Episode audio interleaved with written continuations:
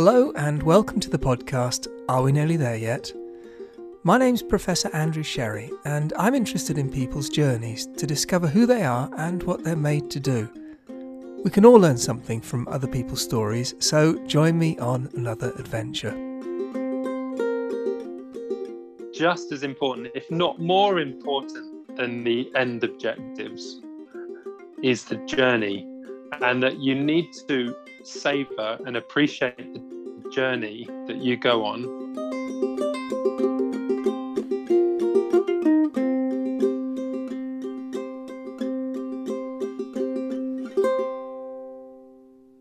Today I'm talking to Professor Tom Scott. Tom is Professor of Materials at Bristol University and also leads two spin-out companies from the university. Imitec, which specialises in the development and manufacture of novel methods for detecting, characterising and mapping radiation, and Arkenlight, the diamond battery company, which develops and manufactures micropower sources based on radiovoltaic technology. Tom lives in Bristol with his wife, Nikki. They met at sixth form college, so we might hear about that. And they have two children, Imogen and Joe. Tom, it's great to see you. Thanks for joining me. Oh, it's my pleasure. So we're going to talk through your career so far, which, as I said to you earlier, feels like being on an express train with 1,000 things going on at 100 miles an hour. So you grew up in Dorset. How would you sort of describe the young Tom growing up? What were you like? Well, I was sports mad. So I played first 15 rugby, played tennis at sort of county level. I played football at a high level as well. And just after my A levels, I was playing semi-professional, which was fun, but it was quite brutal. And eventually was convinced by my parents I needed to give up that because I had too many broken bones and stitches, things like that. But at the same time, I was also very creative. We were always encouraged as children. I've got two sisters and a brother, to be very creative in different ways. And so my brother was creative in learning how to program, and from the age of 14 was writing programming articles for computer magazines. My sisters were very much sort of into more sort of standard art, and my dad was an architect, so I always loved doing technical drawing with the rotary pens, you know, the fine tip pens that you have, and had a fascination for drawing things in 3D, getting the perspective right. So that's what it was like. It was quite nice, great place to grow up, very rural, Dorchester being a county town, but really no motorways in the county, and very much sort of rural farming type jobs, nothing high technology. The only thing that really caught my interest in terms of high technology is my neighbour worked at Winfrith, which was the test reactor site just outside of Dorchester, and he was one of the guys in the environmental team, and that got me very interested in sort of energy and sort of high technology, if you like, from relatively early ages, the sort of conversations over in the garden fence.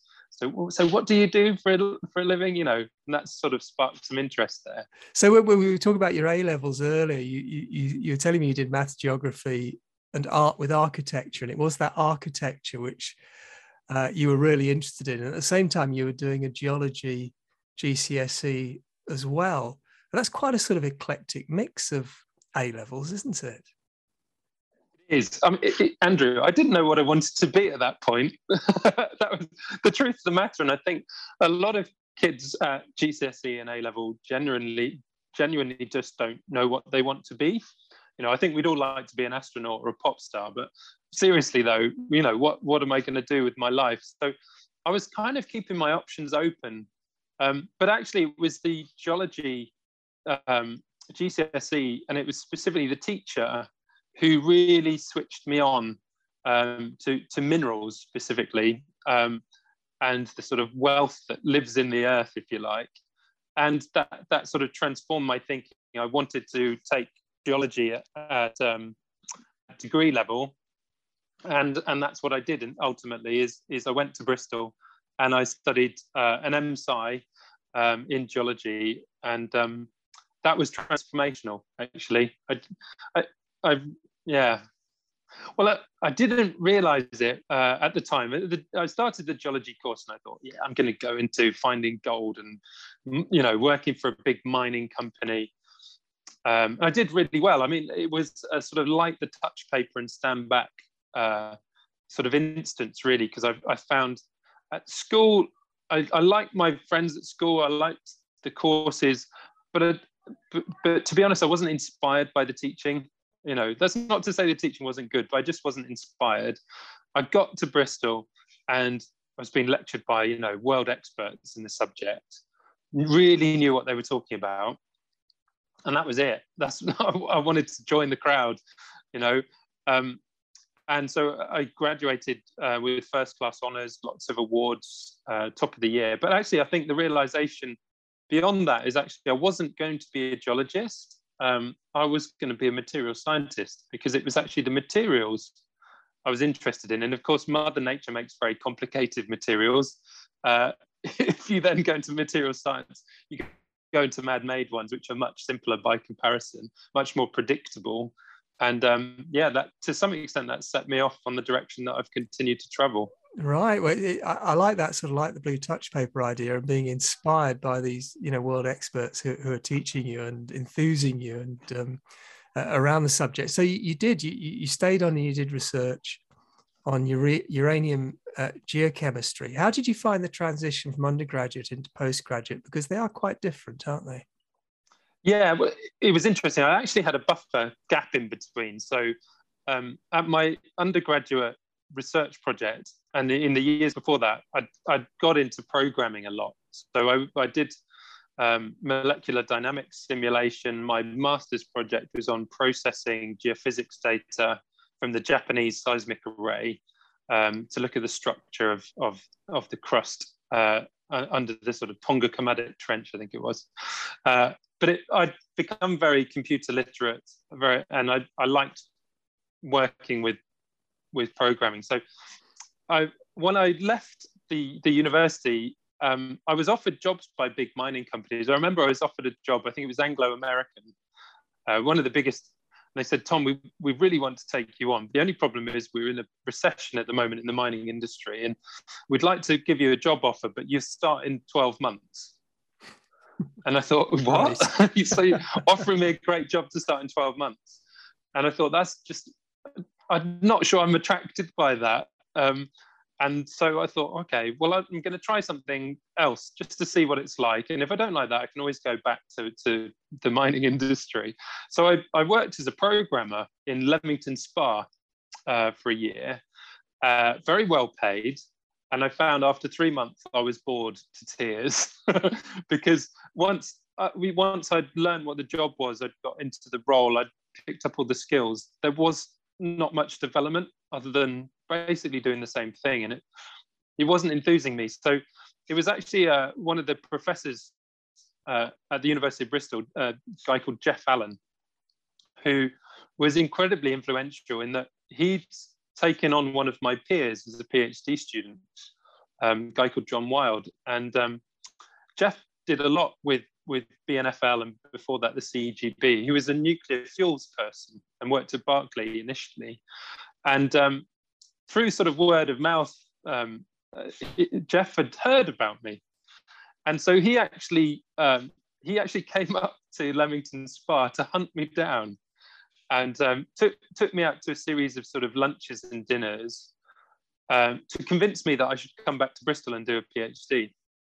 And his offer was, Tom, I just want to get you back to Bristol. I will find you industrial funding that gives you more than just a normal PhD, and I'll basically let you choose whatever PhD you want to study. But come back, I think that you'd be good. So ultimately, I came back. My PhD was part funded by BNFL. It was looking at behaviour of uranium in a geological disposal facility environment, but it was related to the low-level waste repository up at Drigg.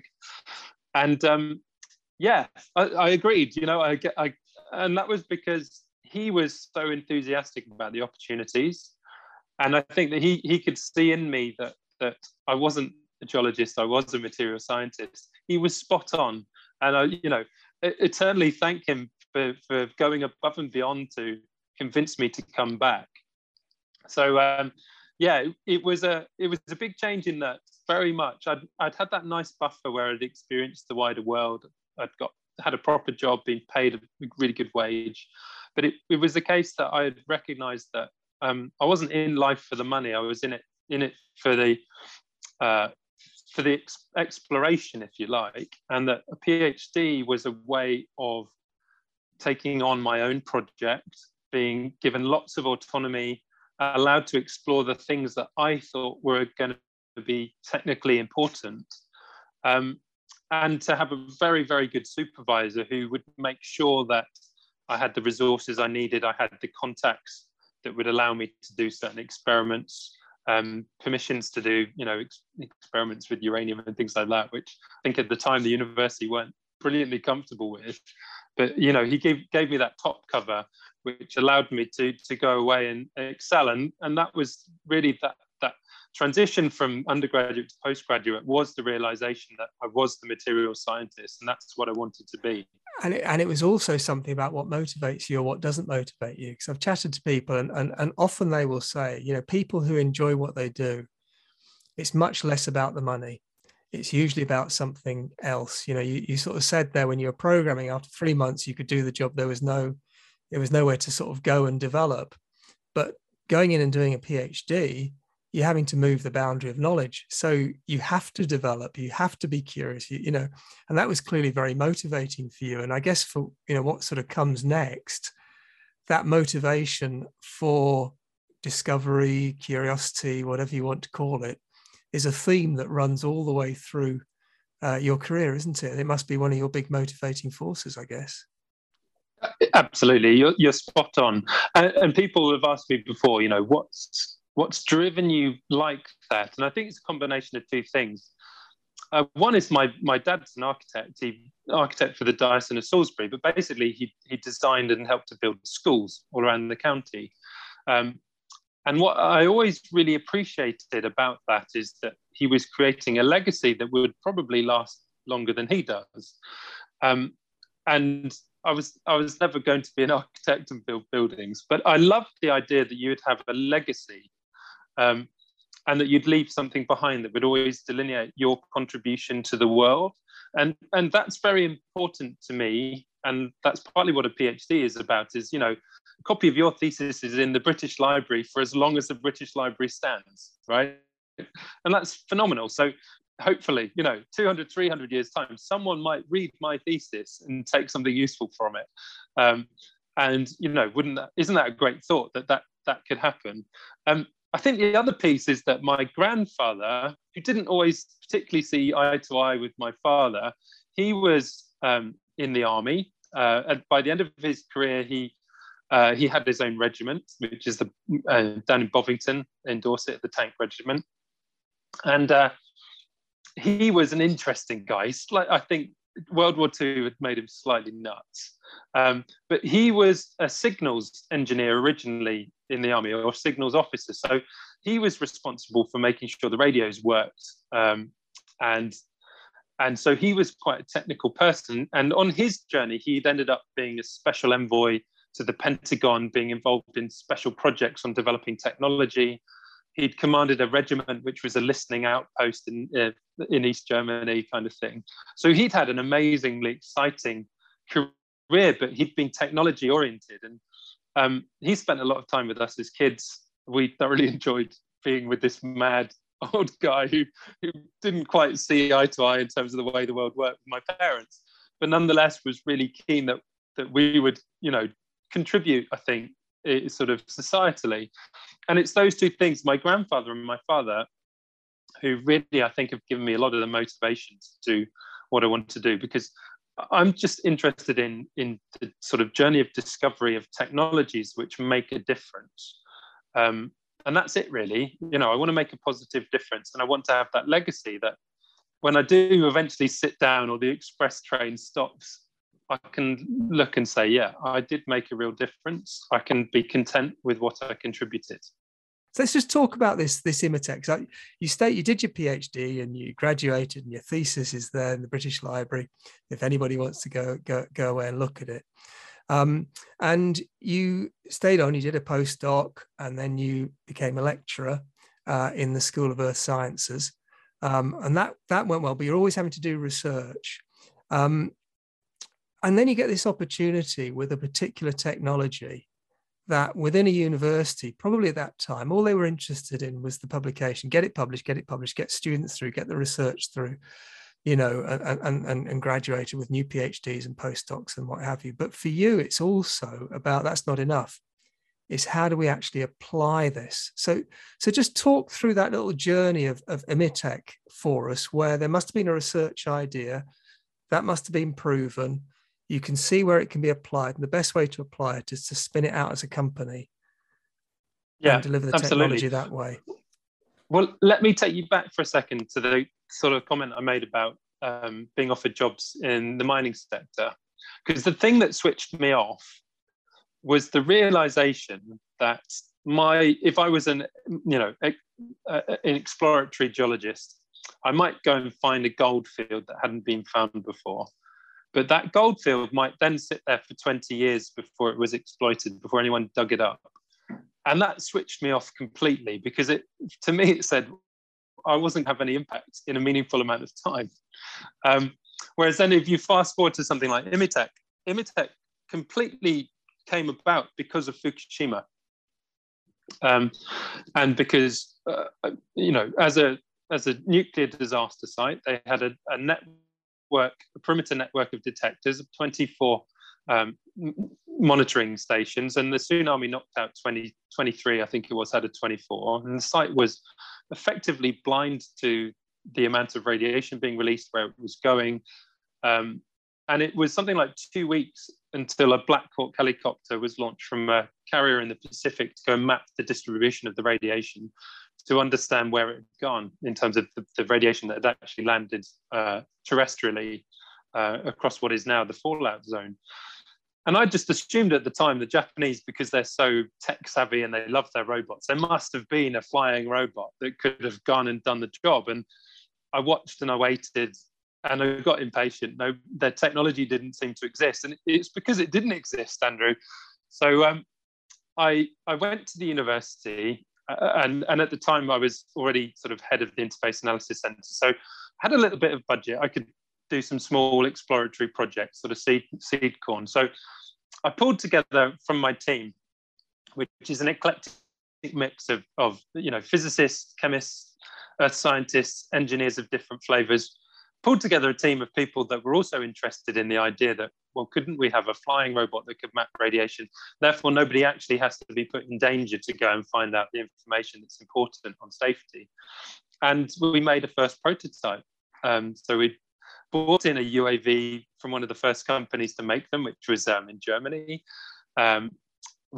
We got hold of some detectors, which were microgamma spectrometers, which had literally only just existed within a year or so of the incident happening. And so it was a confluence really of the incident, the timing of the incident, but the timing actually of several technologies becoming available. They were only sort of embryonic at that point in terms of capability, but they were developed enough that I could see the opportunity of pulling together several different technologies, integrating them to create a solution to this problem, which was, how do we map the radiation?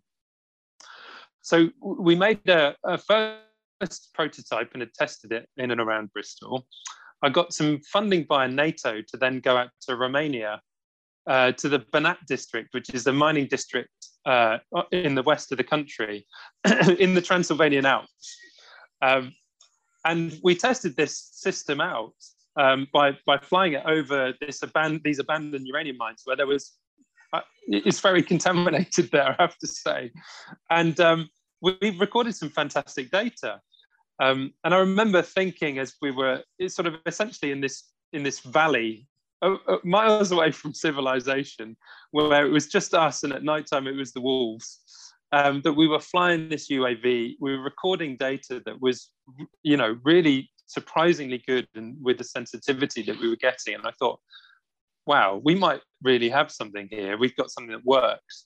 So we then took that information back, some videos, some photos, but more importantly, the mapping data we produced. We showcased it to Sellafield, And we said, look, we think this technology is important for the Japanese, important for potentially for UK sites or anyone else's site. What do you think? So they said, well, yes, we're up for this. We'll support you to do this. So they provided some support funding, which I then applied internally within the university for some impact acceleration funding. And when we merged that Sellafield money with the impact acceleration monies, essentially it paid for a 12 or an 18-month project to then take it even further. And that culminated actually with us developing a system which was, first of all, the first UAV ever to fly on a UK nuclear site. That was my team and I, which is a bit of history. But then at the same time, not only was that UAV flying over the nuclear site, which was Sellafield, it was mapping the radiation as well, and not just giving the intensity, it was mapping the energies out. So you could start to see what's in this building or what's in that storage unit, etc. And you know, we made history then, and I think within 2 weeks of having done those flights at Sellafield, we were out working in Fukushima exclusion zone with the same technology. And it was great because that technology is now used around the world. It's had really impressive impact. And you know what? We're now looking at adapting the technology specifically around the types of sensors we use, so we can use it for mining exploration. So there's a beautiful sort of circularity to how we've sort of gone around this, because things like rare earth minerals or even gold, they often have a fingerprint radiometric signature. And so if you can map the radiation, you can find, you know, where the good stuff is. And that, you know, improves the business case for developing this technology further. Well, that's amazing. And I think, you know, it sort of illustrates a couple of things for me. I mean, it sort of really reaffirms this point about technology applied and seeing an opportunity and seeing technology, and being in a university where you can integrate, you know, experts can come together and come up with creative solutions to real problems. But the other thing that really speaks to me is this 100-mile-an-hour thing, this hurry-up driver that's within you, because you don't want to wait. You don't want to, you know, you don't want to wait a year for Anglo American. You know, it was going to take too long to do things other ways. You could get, you know, a little bit of money and improve it, and take the technology forward fast, which has been a bit of a driver in you as well. So I'm going to move now to 2016, so 5 years ago, and you get asked to be a special advisor now to the House of Lords Science and Technology Committee, who are going to do their second report on nuclear research and technology, the first having been done a number of years previously, which was quite influential in terms of setting up the Nuclear Innovation Research Advisory Board and getting some, you know, advice into government on nuclear. Just talk us through that experience a little bit. I mean, it's the sort of thing where I imagine you've got all this sort of technology going on the one side at 100 miles an hour, as we said, and now you go into the House of Lords, which would feel like, to me, a completely different place, but a completely different culture, different pace, different way of thinking. Just talk us through that experience. Well, first of all, Andrew, it was an amazing experience. And I will always look back on it and really appreciate the opportunity I was given.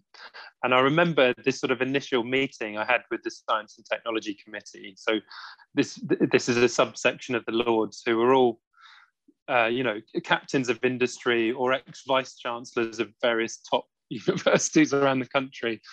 And I remember coming out of that thinking, wow, that made my viva for PhD look extremely easy because I'd never appreciated the value of the House of Lords. I don't think many people don't, but to go and meet such an incredible bunch of people who were so sharp and quick to absorb complex concepts was remarkable. And the fact that they're all there for the benefit of the UK, partly to hold, you know, the House of Commons feet to the fire and keep them honest, I think is incredibly valuable. And I didn't appreciate that value until I'd been through this process. And so I was special advisor, and that meant that I was working with the Houses of Parliament sort of science and technology team to help run the inquiry, which produced the sort of Breaking the Cycle of Indecision report, which, you know, I think has had good impact. We seem to be on the right pathway, perhaps not as fast as I'd like, Andrew, but it was the opportunity that I was able to shape the inquiry, to write, pre-write the questions, to select who was going to come and contribute evidence, such that we, you know, the Lords got the right balance of information from, you know, different sides of the equation, if you like, and they could be very thorough in making their assessment of where we were. And I think that was very important. I think I also gained an appreciation for how politicians do their thing, in that politicians are very good at answering the questions they want to answer and very good at avoiding the questions they don't want to answer.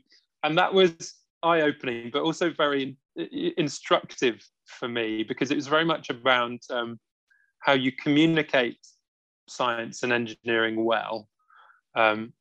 And I think that's the thing that we've seen done much better in recent years because of the climate change, or the climate emergency, you can say, and the recognition that we really need to decarbonize our economy, everyone's economy, as soon as possible, really, and that it's a complex technological equation to be able to achieve that, with nuclear as being a big part of that equation, a very important part of that equation. But it's very much about how you can engage the public, how you can engage MPs to understand complex conundrums, if you like, and to be able to get them to explain them onwards again in a way that isn't confusing. And so it was a very good lesson in science communication, I think, the whole thing. And I'll carry what I've learned from that whole process with me through the rest of my career, and be very grateful for it as well. Yeah, absolutely, absolutely. And it's still a great read, you know, that report, Nuclear Research and Technology, Breaking the Cycle of Indecision. It's still out there and can be read.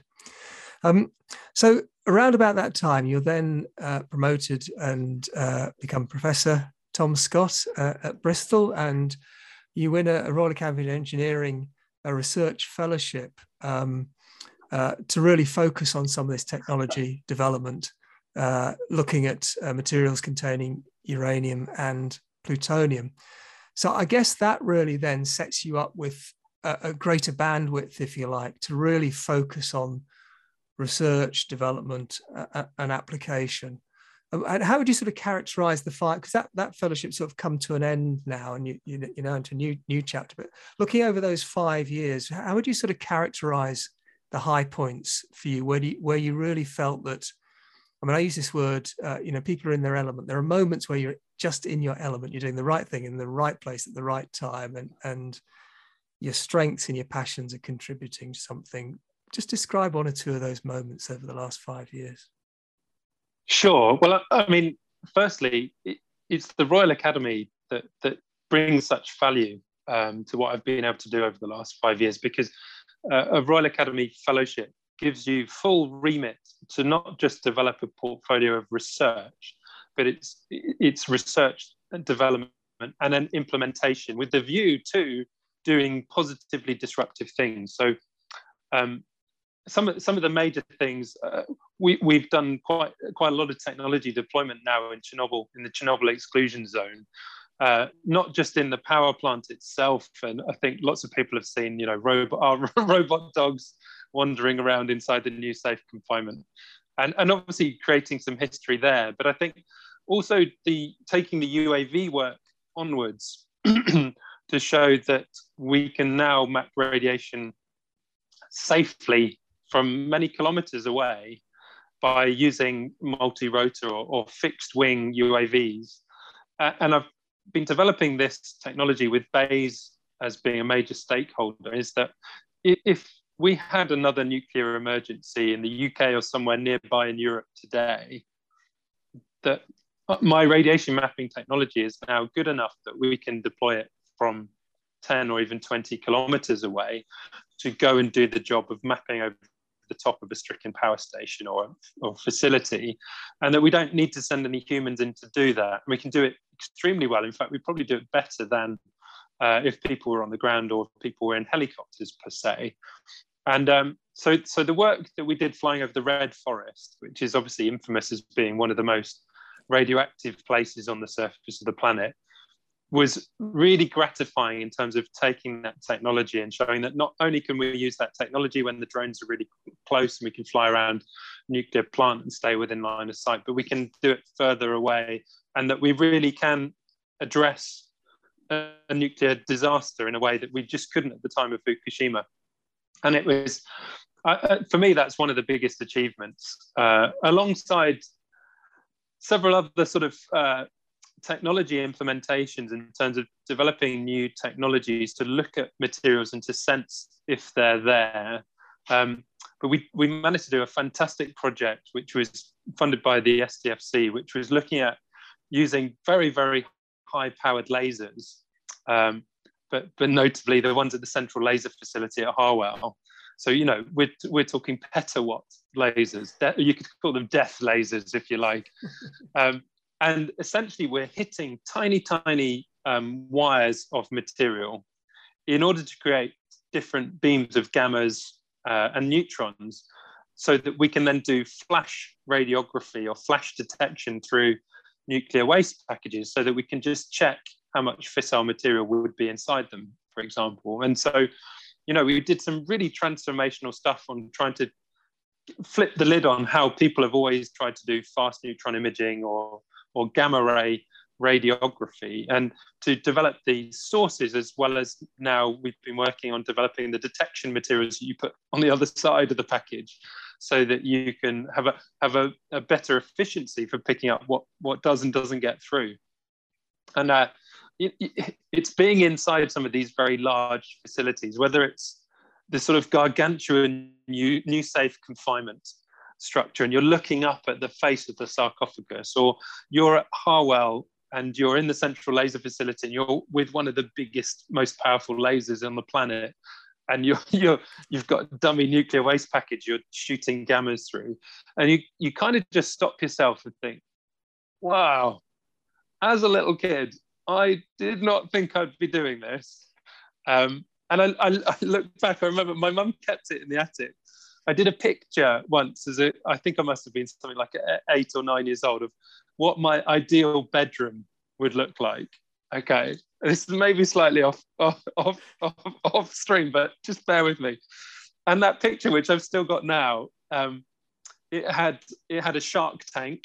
Everyone wants a shark tank, but it also had a robot that would clean up and tidy up, which is important. It had lasers as well for shooting anything that would come near the bedroom window. It had lots of technology, which when I look back to now, I think maybe I've not changed so much from the 9-year-old that originally drew this picture. And that, yeah, a lot of the stuff that I've now gone and done is the kind of stuff that I think, and I've seen that children can really engage with, is going, wow, that's really cool.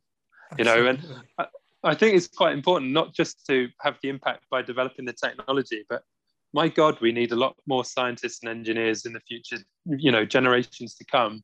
Mm. And if anything that I've done can inspire just one extra child to go into a STEM subject, then I'm very, very happy. Absolutely. Yes. Yes. So let's just think about that. So the younger Tom, if you could offer your younger self one piece of advice, what would it be? I would tell myself that just as important, if not more important than the end objectives, is the journey, and that you need to savor and appreciate the journey that you go on. And of course, the journey is made exciting and fantastic, not only by the places that you go to, but more so by the people that you work with. It's about shared experience.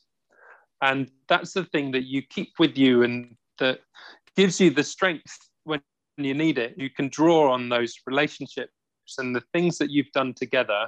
It's almost a sort of band of brothers type thing, which gives you the motivation to carry on and to do more and to, you know, discover more things. So yeah, it's very much the journey. And that, I guess that's one thing, you know, you said the express train, we're rushing on. And yes, I want to push and push and push and get technology implemented.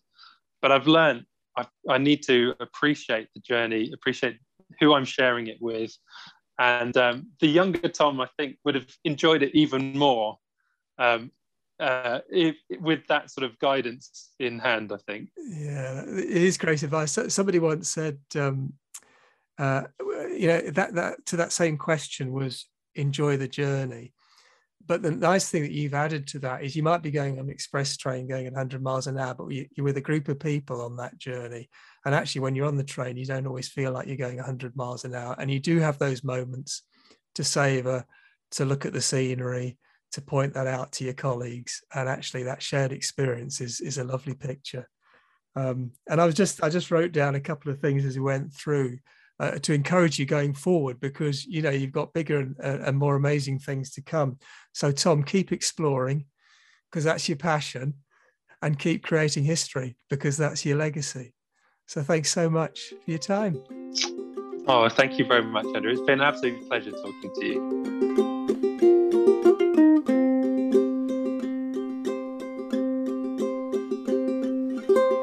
If you've enjoyed this podcast, to help others enjoy it too, please subscribe on your podcast platform of choice, and don't forget to rate and review. Thank you.